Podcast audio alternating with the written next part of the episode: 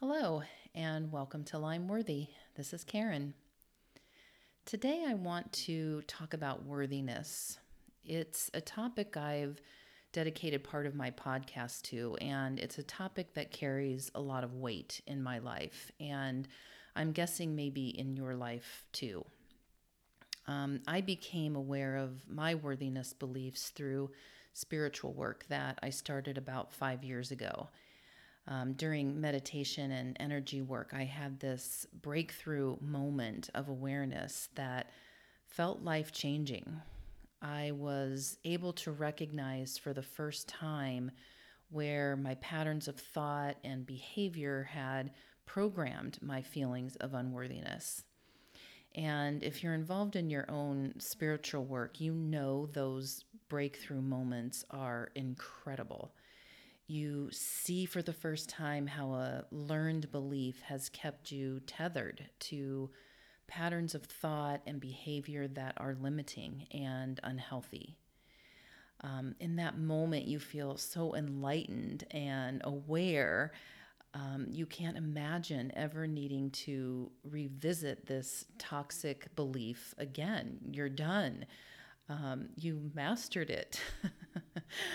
but no, no, no. Um, this is just the beginning um, the awareness phase, as I call it. And don't get me wrong, it's a huge step because we can't heal something unless we are aware of it. But that belief and all the layers that go along with it um, will continue to pop up in our life. And it's up to us to recognize the pattern of the belief and try not to fall into the trap of conditioned thoughts and behaviors that keep us invested in a belief that's not only untrue, but causes us pain. Um, worthiness or that feeling that we are enough is a common and powerful belief for many. And those of us that carry it have spent decades listening to the voice in our head that tells us we're falling short in many or all areas of our life.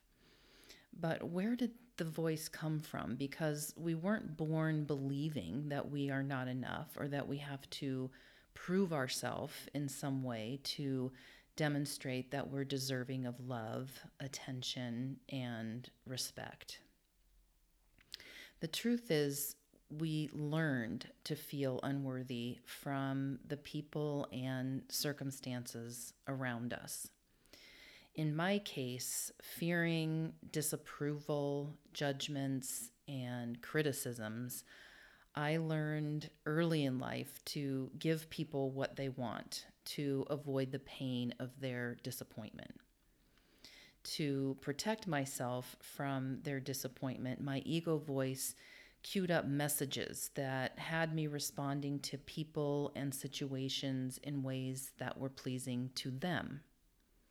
When they were pleased, I felt accepted. But I became reliant on their approval and acceptance for my feelings of self worth. I learned to ignore what was pleasing and satisfying to me personally and gave others the power to determine my feelings of worthiness.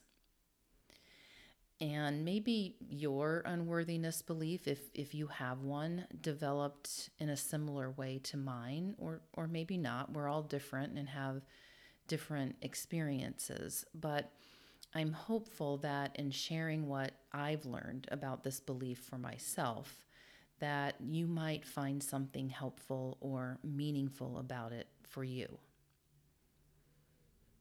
In my case, this people pleasing behavior, which fueled my unworthiness belief, wasn't because of abuse or traumatic life events, but simply from subtle nuances and the way I perceived the people, places, and things around me. Um, I had a loving home. I attended reputable schools. I had loyal, fun filled friendships and sports and activities that I enjoyed and thrived at. In other words, people in my life were not spoon feeding me unworthiness. I learned unworthiness from the way in which I absorbed and processed what I saw and heard around me. I took comments, observations, and judgments very personally. Um, even when they didn't have anything to do with me directly. I could watch a teacher reprimand a classmate or a coach favor only the best athletes or a dance instructor focus on dancers with a certain level of talent. And I surmised that there was a particular way to be in the world. And if I wasn't that, if I wasn't striving to be that, then I should be prepared to be rejected, which to me translated to prove to me you're worthy, and then I will care for you, give you my attention, love you. Um, now, just for clarity purposes, I don't blame the adults or the circumstances of my life for my unworthiness belief. Yes, some of the adults and peers in my life were a-holes. I I, was an a-hole. And yes, some situations I experience experienced sucked. Um, but a-holes and sucky circumstances are a part of life. And I guarantee if you put someone else in the exact same circumstances with the exact same people that I encountered during these formative years, they would have a completely different perspective of the people and the world around them. This unworthiness belief is mine. Um, I was meant to engage with these people and have these experiences to heal a wound at the soul level. So, at a very young age, my ego voice started to try and protect me from feeling rejected.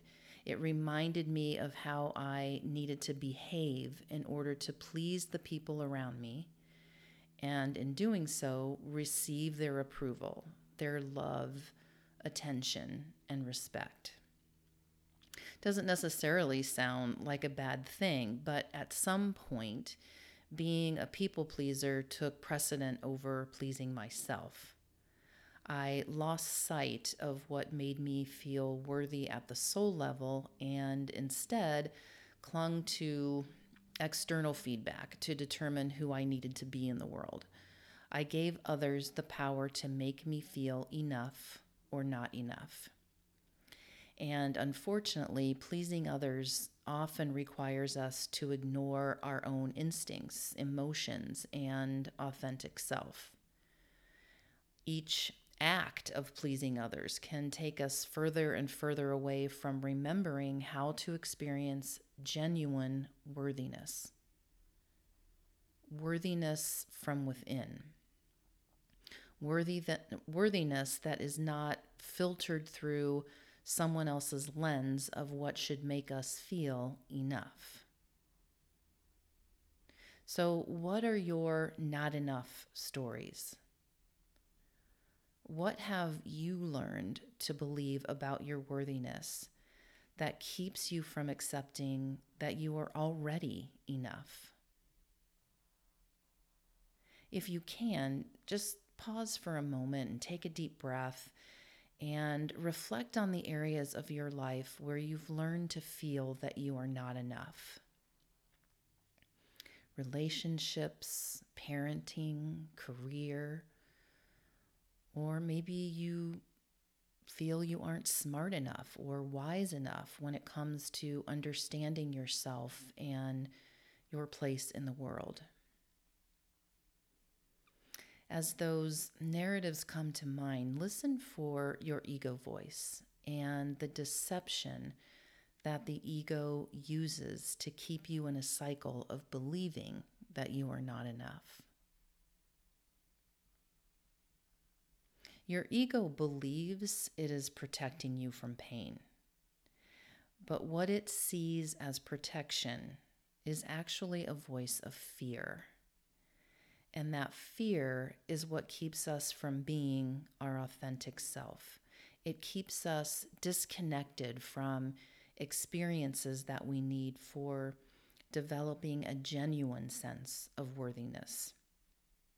It keeps our authentic self hidden, shamed, and afraid. Having these thoughts of not being enough are normal, but believing them is what keeps us in this vicious cycle of judging ourselves as unworthy just as we are. So, what does it mean to be enough in your life? What would being enough look like in your life? What would you need to do, believe, and acknowledge about yourself in order to feel enough? What does being enough mean to you? And can you challenge yourself to acknowledge how you are enough already? Enough in your physical body, emotional and mental body, your spiritual body. And that may be difficult to do at first, and that's okay.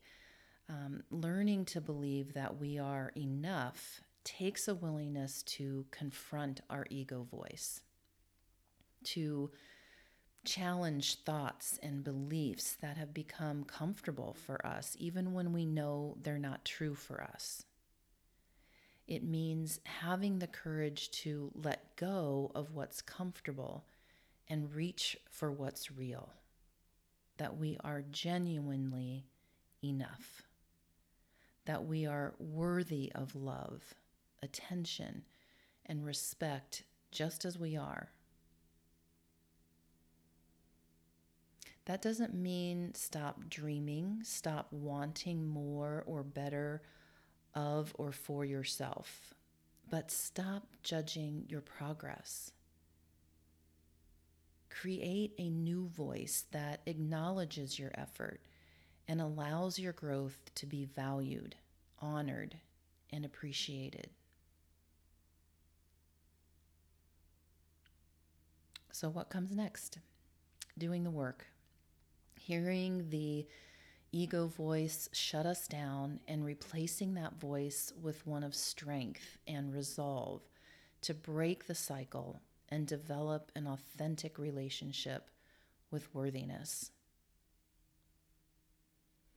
And in my own experience, this work and progressive transformation is not all sunshine and rainbows. It's hard and painful and heavy sometimes.